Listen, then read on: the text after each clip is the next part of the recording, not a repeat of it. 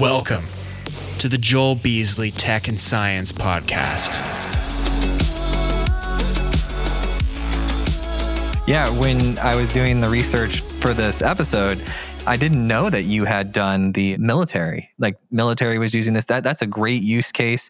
And when when they were telling me portable, my first thought was I just did this special episode with a guy named Alexander and the episode was titled like wartime leadership because he was running an engineering company. They find engineers and you hire the engineers through them. They're called lemon.io, but he has that company and it was based in Ukraine. And then the war happened and then like he came to New York, but their large part of their company is still in Ukraine and they were working out of a bomb shelter. And I was like, this is fascinating. Every day these people go to work at a bomb shelter and they're software engineers. And it was a really interesting episode. But the reason why I thought about that is because a lot of the lakes in Ukraine are saltwater. And so if you had this portable device, you know, if they're fleeing their country or, you know, whatnot, that could be super useful to them to survive. Absolutely. That's that's a use case we would love to serve as well. And we have gotten so many calls from people in Ukraine or organizations giving aid to Ukraine, wanting prototypes, wanting whatever we have now. And it just it hurts, but we don't have, you know, it hurts that we don't have prototypes that we can be sending right now. We don't have any prototypes at that level beyond just our tests yeah, that's we think that's a great application. And there's so many places like that where a lot of the water's salty. You know, a lot of the groundwater in the American Southwest is like that. Mexico, Brazil, salty groundwater, a lot of salty surface water. Yeah, and then you mentioned that the sailors have this reverse osmosis system. What's your system? Why is it different? How is it better? Yeah, so reverse osmosis, the way I explain it is that it's basically filtration. So with regular osmosis, you've got water flowing through a semi-permeable membrane. We all learned that in science class, but it flows from the fresh side to the salty side. So you'll make the fresh water salty if you just let it happen.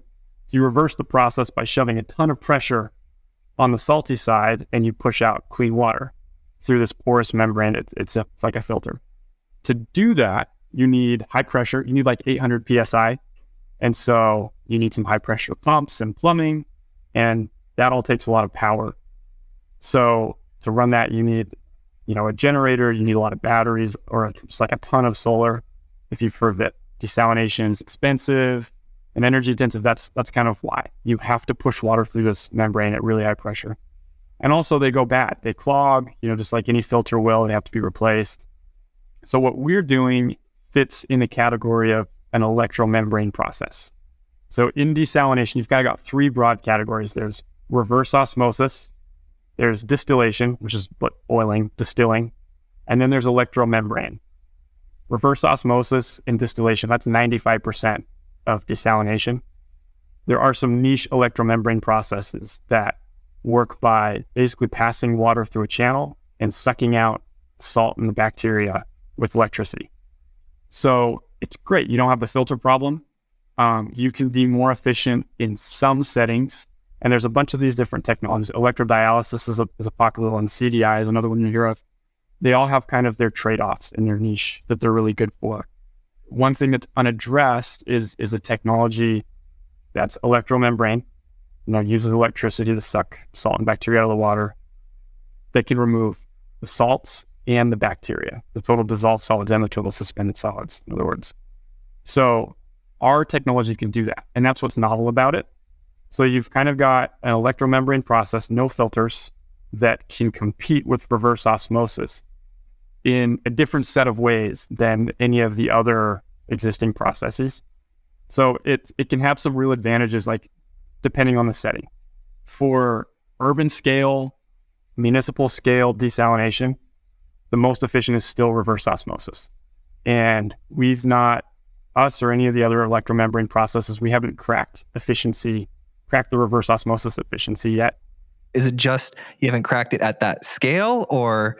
At that scale, exactly. So at that scale, um, the metric is watt hours per liter. Reverse osmosis is doing like four watt hours per liter at that mega scale. At the small scale, you know, they're they're struggling to get close to 10. And we're undercutting that at the really small scale. Where are you at on the small scale? Yeah, we're we're around 10. So you guys are like similar? We're really similar. What's the benefit then? Why would I choose this system over the other system? Yeah. So if you if we can get to parity with the efficiency, then you know you have the opportunity to ditch all the other woes of reverse osmosis. You're not changing membranes. Ah, Every time, if you've got like a the most portable reverse osmosis device on the market is like 50 to 75 pounds, and it's quite large. It's like bigger than a carry-on suitcase. And uh, every time you replace the one membrane, it's 300 bucks and it's all high pressure plumbing, so it's quite difficult to do that. You've got to you've got to have some savvy to be able to service that machine. So if you think about our device, it's it's going to be 20 pounds, so it's less than half the size, and that that matters if you're carrying it long distances. No filters to change, and then the ease of use is so huge. Uh, so first of all, there's the ease of use of changing the filters massively better because there's no filter to change. But then just operating it You've got this device with reverse osmosis. You have to run this thing at 800 psi. You've got a generator, you're starting, you're adjusting pressure, you're watching a gauge, you have to keep it in this range, and it's extremely noisy. You're, you're talking like 76 plus decibels. It's freeway level noise. So it's kind of just like this bulky, difficult to use device, and they can't get smaller, and they can't get quieter, and they can't get easier to use. So we're coming in at you know, half the size, hopefully half the cost, so much easier to use and, and get rid of the filth, uh, the, the membrane replacement problem. We think it'll be a lot more accessible for, for users who want to have one in their home or take one in their RV or on their boat. It sounds like the bullet points that'll be on the front of the box, right? It's easier to service. It's half the weight you can carry and transport it. Low maintenance, no filters. What type of maintenance would it have? Like, what type of maintenance does it have? So what you have with this electromembrane process is that you know, you're sucking all the, the salt and bacteria to one side of the channel, and then you're pulling all the clean water out of the other side of the channel. You get some buildup on on the one side of the channel of all the of all the stuff, all the particulates and stuff. So what we can do is it, is it can actually self clean. So it's an electrode, a positive side and negative side. So if we reverse the polarity and reverse the flow, it can clean itself out We've been using the same membranes for like five years, just in our lab tests, and no issues, no signs of fading. So we don't anticipate any maintenance. Is the short answer. That's awesome, man. And so, where are you at as far as making this a business? Do you have orders? Are you still coming up with the first high production version? Yeah. So on the on the technical side, we're we're working on getting the scale up. We're doing we're doing one liter per hour right now. And the military spec is 10 liters. They want 10 liters per hour. Um, we think we have customers at five liters per hour. So that's probably where we'll enter. You know, it's like one and a third gallons hour. That's that's enough for most survival circumstances for like a family. So that's on the technical side. For the business, we are, yeah, we're we're looking for customers right now. So we've got a few hundred people who are subscribing to our newsletter and saying we want to pre-order when we can pre-order. We've not started taking money yet because we we just want to be really sure we have our you know the product specs defined and our pricing defined before we say here's the price, put it down, you know, give us a deposit. But we're hopefully by the end of the year we are taking money and we're optimistic those pre-orders will go well. Well, put me on that list. Unless if it's like an incredible industrial, like hundred thousand dollars, that's that's a little bit. much for for me to play around with as a toy. But if it's something that you know the camping enthusiast community, wilderness type people, or something that like a family would buy, if it was in that price point, that's an easy yes. Is it just on the homepage? How do people sign up if they want to know? So yeah, if you go to the homepage at the bottom in the footer, there's like uh, you know, putting your email, subscribe to the newsletter, and it'll ask you when you do that. Do you want to pre-order when that's available? There's also a contact form on the contact page where you can reach out if you're an investor or media person or somebody who wants more info. What's the website? Oh, it's nona-technologies.com. N-O-N-A hyphen technologies. But yeah, it's not a, we're not talking industrial machine pricing. We want to be priced at parity with other emergency preparedness devices like a portable generator. Okay. Yeah. One to two thousand dollars. That's where we're gonna put the first unit. Dude, I'd totally buy one of those for that price range. Like I said, I live out in the middle of nowhere. And I've got a freshwater stream that runs through my property year round.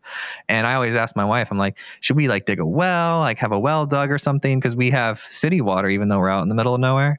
I was like, but if the city water goes off for whatever reason, we have this freshwater stream, but like, how are we going to filter the water? So we've actually, we have all sorts of different uh, short term uses, right? There's like tablets you can put in. There's these survival systems that you can hang on a tree and like run water. But they're all they all have this like finite lifespan, and they all have their ups and downs. But it would be totally cool to have that like as part of your preparedness package. Yeah. Hey, we'll send you one. You could be a beta tester. There you go. For your for your use case, I mean, I think eh, you talked about some of those other solutions. If you've got plentiful fresh water on the surface, you know, there's much cheaper ways to do it, like you mentioned. Now they're all gonna, yeah, they're all gonna be more finite than our system would be. Oh yeah, will it filter fresh water? Like, will it still purify it, or it was only deals with salt water? Because you said it removes bacteria. Yeah, it'll it'll treat fresh water too. Oh, cool. This is why the military is interested. It's like a catch-all device. You don't really know what's in the water. Could be salty, could have bacteria, but this is just like the one-stop shop to to take out everything. Yeah. So for your use, if you have one of our devices, you're uber prepared. We think it makes more sense value wise if you like for someone who is on the Gulf of Mexico and like the water's definitely should be salty. But hey, would love to give you a device too. No, that'd be super cool. I like how you guys made it like the OD green, like the military style color too. It looks pretty sweet. It's got by the way, this is me seeing it for the first time. Yeah, that's what we're that's what we're going for. We uh, are working with industrial designers. We've got some industrial designers on our team. We've got some mentors who we haven't officially signed yet, so I won't disclose, but from nice. some really top notch consumer electronic companies. Jony Ive just left Apple, so maybe am I letting the cat out of the bag? it's not Jony Ive, but uh, kind of in that genre, we think. So yeah, we're trying to really make this a consumer product because you know there are there are desalination devices that are out there right now. You can get them but they've got technical issues that keep consumers like you and me from buying them. First of all, you're going to pay at least five grand. You've got the filtration problem. They're super noisy. They're huge. They're intimidating to use, and and they, they need a generator probably. So we think if we can solve those technical issues and make it cheaper, remove the filtration, make it as easy to use as just a microwave, then we can bring it into people's homes. Whereas now nobody has desalination in their homes that's kind of our hope. We want to we want to set a really high bar for ourselves in terms of design. That rendering, the renderings you're seeing on the website right now are just about to be displaced by some more cool stuff. So, oh really? Keep an eye on the website. The design is ongoing. Cool. I had a section of the conversation. I didn't go there because when I was doing my research, it was on large scale stuff. Like I was watching how people were choosing to build different types of plants on like a global map based off of like future needs and like water crises and like the you know 20s and thir- late 30s and stuff like that of like you know 2030 and and such. And then I was learning about how I didn't even think about this when you're in a desert country, all your water is imported or at least most of it and so looking at like the cost of the processing of the water and the transporting of the water and all of this stuff, it was a fascinating rabbit hole to go down to to learn about this entire industry. So understanding where your product sits and how it's going to help, I think it's brilliant. It's a super excellent market and I'm going to be on your newsletter, man. Cool, thanks. To be clear, it's kind of it's kind of part of our our ethos to not overpromise. So there's maybe one strain of entrepreneur who would say, okay, we've got this desalination thing. Watch out, world. We're going to like change it all. We're going to be in all those places. And we tend to take a little more, let our game do the talking approach. So those bigger plants, we don't see them in the future right now. But, you know, our plan is to get into production with this first market that we know we can do well in and then self fund development and see where it goes from there because obviously like the big problems are the ones you're talking about those are the ones we really we really want to address um, if we can but i'm not i'm not going out and saying you know we're going to solve that problem in in 10 years give me 10 million dollars we don't want to set ourselves up for that no, I, I, like that Elon Musk. Uh, I'll give you an example of one of his. He's got so many businesses and has made so many claims. Specifically, the brain computer interface things that he's working on Neuralink. So he says like this is where we want to go, but here's the current commercial thing that allows us to make money, grow the company and continue to explore new ideas. But you entering this very clear market so that you have a sustainable business, then you've got a million, you got infinite at bats to solve other problems. And that's the sweet spot. Yeah. Yeah. That's, you to understand. He said it much better than I did. That's exactly what I wanted to do. Tell MIT I'll come lecture, but there's a fee. No, uh, you should charge a fee. Yeah. But yeah, it's always fun to get to hang out and talk with people like you, Bruce, as you progress and hit milestones within the company, like you have your device out, things like that. Let us know. We'll have you back on the show because I think what you're doing is awesome. It's super interesting to me personally, and I'm more than happy to help you any way we can. Absolutely. Thank you so much for having us on this time. We'd love to come on again as we you know, yeah. some of those milestones. And yeah, just thanks for the opportunity. Great talking to you.